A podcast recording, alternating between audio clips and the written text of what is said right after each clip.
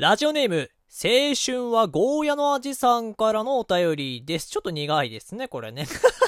はい。えー、芥川さんは、唐揚げを鼻から吸うのがお好きだと聞いたんですが、指をクワガタに挟ませたことはありますか？おかしいぞ、これ、おい。おかしい、おかしい、おかしい。何を言ってんの？なんか最近リスナーさんの中で私一緒どうなってんのこれ？